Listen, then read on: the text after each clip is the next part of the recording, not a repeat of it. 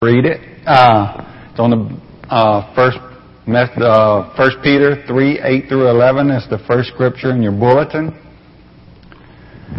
So summing up, be agreeable, be sympathetic, be loving, be compassionate, be humble.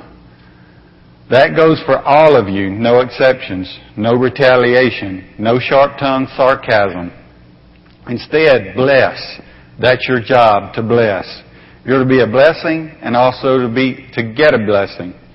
Whoever wants to be embrace, whoever wants to embrace life and see the day fill up with good, here's what you to do. Here's what you do. Say nothing evil or hurtful, snub evil, and cultivate good. Run after peace for all you're worth. Amen. We're continuing in a, a series that Pastor Steve is teaching. It's called Radical Living. We're doing part four of it.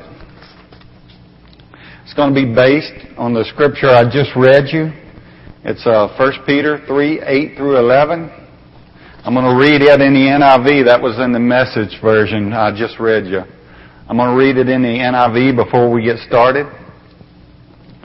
Finally, all of you live in harmony with one another. Be sympathetic. Love as brothers. Be compassionate and humble.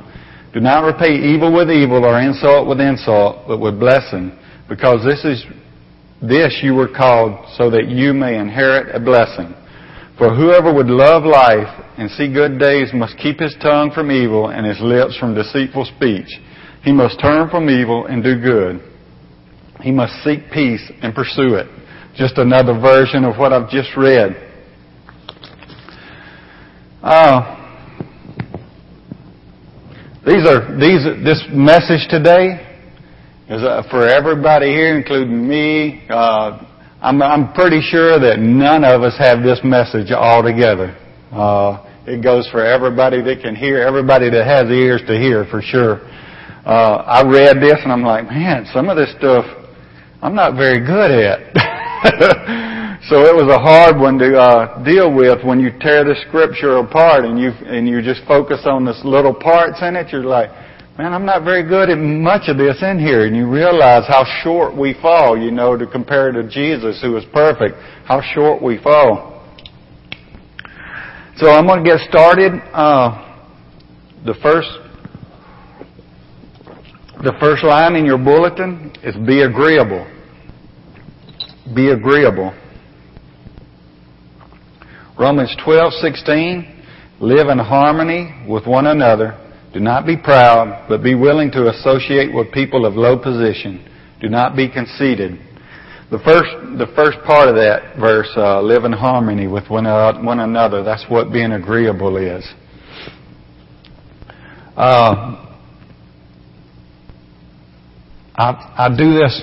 I'm agreeable with my wife a lot. There's no two people as far as I can see, there's no two people that's going to agree on everything all the time. It's just that way. If you, the more time you spend with somebody, the more you're going to notice you disagree with that person just because everybody has an opinion. And uh, I, as I always heard, they all stink. but uh, what I've, when I sat and I thought about this for a little while, being agreeable, uh, the only way I figured that you can be agreeable is if you let the little things go. And that's what we do with our spouses. If you don't fight a lot, you let the little things that bother you go. You have to uh, develop this uh, part of you where you're not going to say something about every little thing that aggravates you about somebody or every little it's not, it's not as much as your opinion is the same as that person's, but it's to be in harmony with them. You can't argue over every little thing. If it doesn't really matter, then don't say anything. Um, we have to practice biting our tongue. And for some of us, like me, that means I'm going to have a sore tongue for a while. some people. But, uh, and, and a lot of us in the church, you know, uh, we get along good with our wives and our husbands because we we know if we're going to live in peace that we can't bring up every little thing. I'm sure I could get my wife to make a list of things. Uh, before I came up here today, earlier today, I came in, I was on call, And when I got inside, walked in the door, I didn't notice we, we put down hardwood floors and I didn't notice that he, she had cleaned them. I walked over and sat on the couch and pulled my boots off. And while I was pulling them off, I noticed the floor looked really clean. I seen the tracks going back to the door. I said, uh oh. She come in, did you take your shoes off before you go? I said, no. There they are. So that's one of the things my wife would say is that I don't take my boots off outside. I take, wait till I get inside and track up the floor before I take them off. And then before I came up here, I forgot and put my sandals on and then took the dog outside and then took put him back inside and went and got him a treat. So I'll be in the doghouse tonight. but, uh, I'm sure anybody can make a list with their, of their best friends or, or of their wives or husband, a list of things that, that irritate them. But we don't bring it up because we want to be agreeable with these people. We want to be agreeable with our wives and our husbands. So that's how we got to treat everybody else. We got to treat everybody else that we deal with and all the people in the church. We got to treat them the same way. We have to bite our tongue on on the minor things. If it doesn't matter, then bite your tongue. Amen. The second thing is we have to be sympathetic. James 1 and 19 in the NIV says, My dear brothers, take note of this. Everyone should be quick to listen, slow to speak, and slow to become angry. I know everybody here has heard the saying, uh, we have two ears and one mouth, so we should listen twice as much as we speak. And there's a lot of truth in that saying. We should be willing to listen. And that's what a lot to do with sympathy is listening to someone when they're hurting when they got something going on in their lives and not just speaking, just telling them what they should do. And this, a lot of it's being empathetic with them to put yourself in their situations. Uh, oh, I lost my place. Uh, another thing that uh, I found myself doing throughout the years when I was first became a Christian, when I was, uh, or uh, let me say, when I first started going to church on my own. I was started when I was 20. Probably the first six years I found myself real uh, judgmental. I look back now and see that I was real judgmental. I would see people in the church that were doing things that I didn't, I didn't approve of. And I would say, man, I would never do that. And I'd tell other people in the church that I would never do that, not just me saying it to myself. I'd have probably been okay if I wasn't telling anybody else. But when, when I told somebody else, a few years later I would find myself in that same predicament. And it seems like every time I judged people for what they were doing, then I was put through the test and I'd find myself in that same situation and I'd look back to three or four years ago and I said, man, I said I wasn't ever going to do that. And here I am, you know. And so being sympathetic is the opposite of being judgmental. We're not to just judge when somebody does something wrong, or if you think it's wrong, that's not necessarily wrong. Uh, just because you think it is a few years earlier, you find out, man, they got in, they've got in this the hard way, you know. so um, Peter says we should show, we, we should be sympathetic, we should be slow to speak, slow to become uh, become angry. And I could just, we could have just read that verse today Everyone should be quick to listen, slow to speak, slow to become angry. I think if we learn that, if that's the only thing we learned this year, and we put that into play, I think we'd be a lot better off as Christians. We wouldn't have to learn anything else as Christians, I think, if we just put this into, into act and we did this every day. I think we'd be okay, you know, but uh, that's a, like I said, each one of these parts of this that fill in the blank are real hard and none of us have it together all the way. That's, that's why Jesus came. Because he, he was perfect. He had to sacrifice for us. We're not perfect. So we're not going to have it all together. Okay?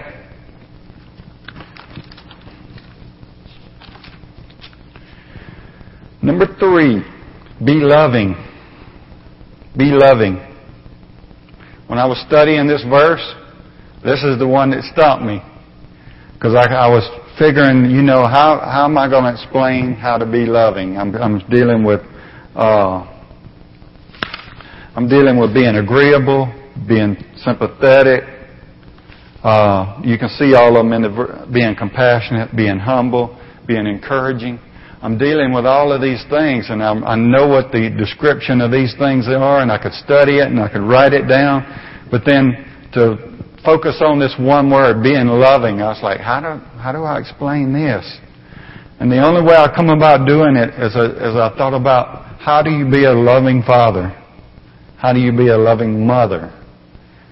How do you be a loving brother or a loving sister? What does that consist of? You know, if somebody says you're a, I've got a loving mother, what does that consist of? Or uh, it, it's a lot. That one word encompasses a lot. What a mother does to, to be a loving mother. When you fall down when you're little, she she kisses your boo boo. She gives you a big hug. You know, sometimes your loving father is because he he uh, he has to discipline you because he loves you. Uh, but he also rides you on his knee like a horse when he's little. You know, he does it all. He takes you fishing. Uh, a loving wife, you know, she don't yell at you when you walk in on her floor that she just cleaned. You know.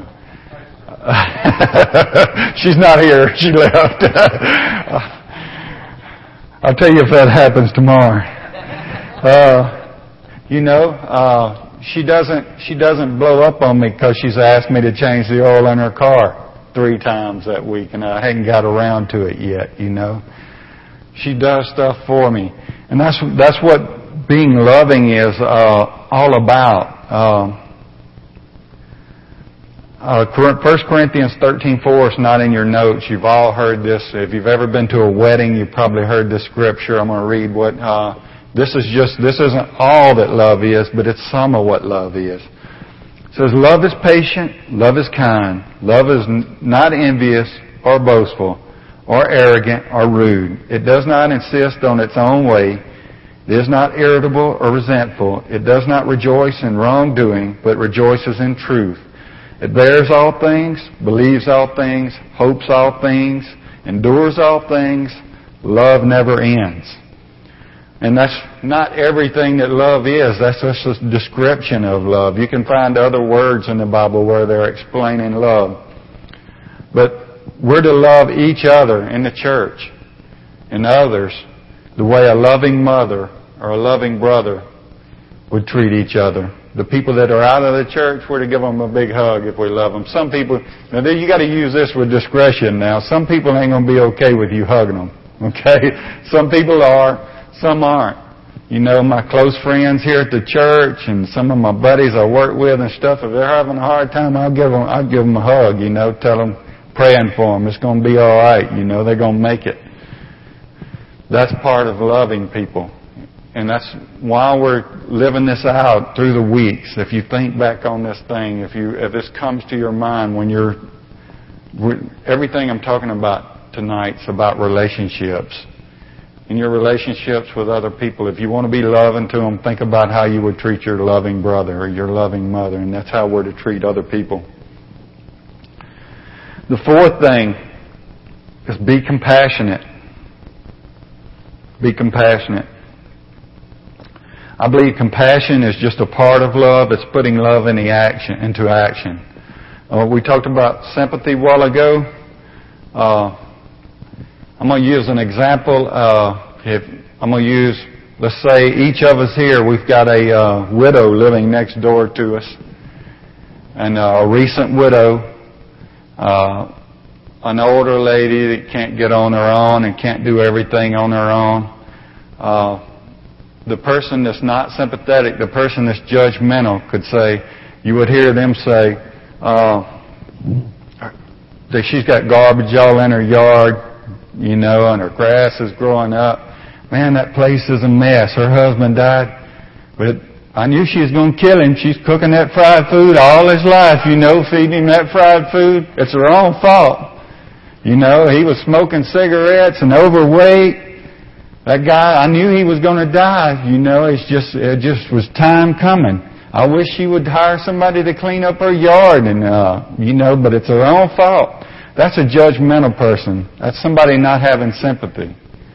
Now, the, the sympathetic person would say, that poor lady, you know, she's uh, lost her husband. She can't get around. She can't do anything. What a mess she is in. I just hope I never get in that way. I feel so sorry for that person. That's the person that's sympathetic but not judgmental.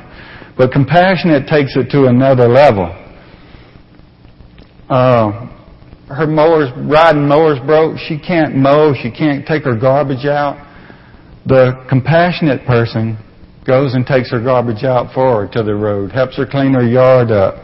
While they're mowing, when they get done mowing their yard, they pull over to her yard and mow her yard. That's what compassion is.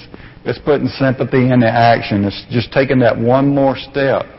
And that's the, some of the same stuff we do here with the car washes. I mean, the church does it all the time. We help people out that need it as a, as the church body. You know, a lot of the money you go that goes in here is to help people out. Uh, but as individuals, a lot of us help people out too. I hear people all the time saying somebody else from the church came and mowed their yard. I had somebody come and mow our yard when we bought our new house before we moved in it. And what a blessing that is, you know. And, and to come home and your yard be mowed when the weeds are that tall in it, you know, uh, and you don't own a lawnmower. Uh, what a blessing that is. Or, or somebody to wash your car out on the highway. Or somebody to do something for you when you're in need. And that's what it's all about. I think uh, you have to use judgment with this as well. Just because somebody needs something done doesn't mean it's okay to become an enabler. You got to use some judgment. Uh, if if their yard needs mowed and they're a 21 year old boy and they got a lawnmower in the shed out there, maybe you don't need to go mow their yard. You know, maybe maybe he needs some encouragement by his dad probably or his mom. You know, we don't, we don't need to become enablers with this. You need to use proper judgment with it. But if you, you see a need, it's meeting those needs. That's what compassion is all about. It's stepping in and meeting those needs. And as a Christian family, that's something we need to do. If we're going to do radical living, if we're going to step, stick out in the crowd as being a radical liver, a person that's radical for Jesus, we have to do things that other people won't do. You got to be able to make that step. The fifth thing is we have to be humble. Be humble. Pastor Steve has had this point in a lot of different messages throughout the year since I've been here. The first thing he always says is humble is not weak. A lot of people have weak and humble confused.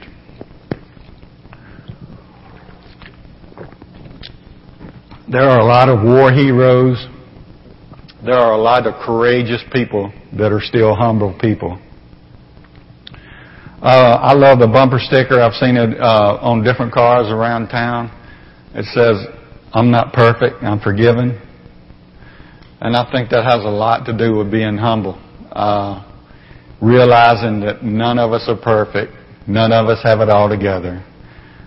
But Jesus came and died on the cross for us, and we can be forgiven.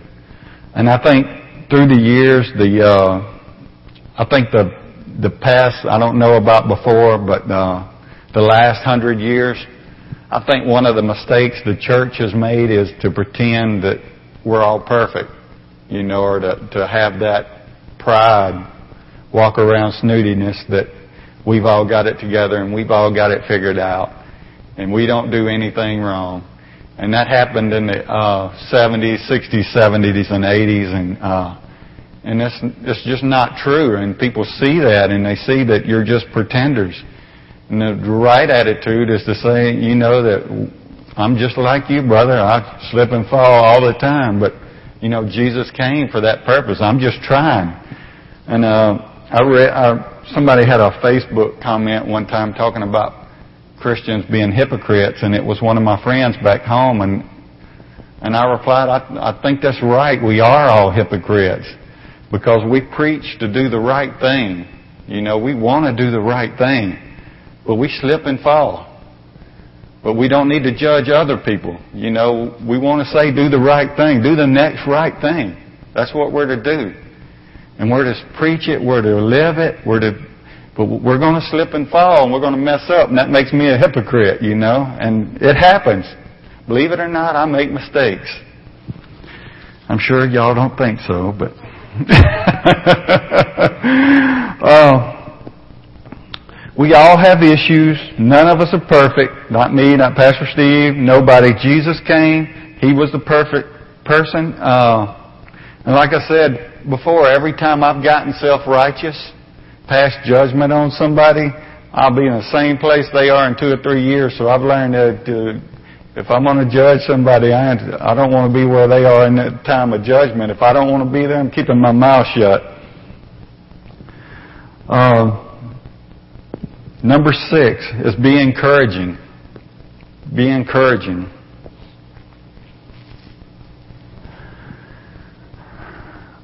Pastor Steve, this the last series that he taught, I think, was on encouragement, uh, and I think everybody in here has probably been here enough to know what we're talking about with encouraging. But uh, the scripture that I read earlier, uh, 1 Peter 3, 8 through 11, where it uses blessings, that word can also be encouraging. To bless others, to encourage others, that word can be switched out. It's the same word in the Greek. Okay? Um, I'm lucky I work with the guys that I work with. Not a lot of people get much encouragement throughout the days, you know. Uh, the guys I work with, we, uh, every chance we get, we'll be sarcastic with each other, you know, and, and it's just being a guy, I think, is what that's about, you know. We know we love each other. When we have to or when we need to, we'll tell each other we love each other. But we're we're going to say if you do something that don't look right, we'll joke on you and everything. But at the end of the day, when we get our jobs done, I work for the power company. We work on the power lines. It's a real slow, tedious process when you're up there working with uh, hot wires. But at the end of the day, no matter who's working in the bucket, when they get down, the guy's down on the ground and the guy working in the other bucket uh, say, "Good job, man. It looks good. Y'all did a great job on that." And that's something I, I didn't see in the other jobs I had. At the end of the day, just every day, whether you're halfway done with a job or, or 10% done with a job, however it is, our foremen, our other linemen that, that are there standing on the ground, the apprentices, they all come up and, and bite your knuckles and say, good job, man, it looks good. And that's, a lot of people never get that, you know. I'm just lucky that that's where I work and, and that's how the guys are. My mom worked at a uh, elementary school. She was a she's retired now, but she was a school cafeteria manager. And she told me uh, that a lot of the kids that came through the line, she thought they they fed breakfast and lunch, and she told me that she thinks a lot of those kids that was the only meals they got.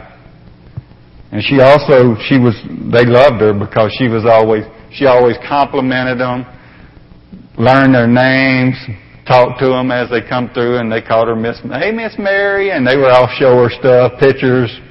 You know, when they come through the line, they loved her, but she was always complimenting them. She was always encouraging them. You know.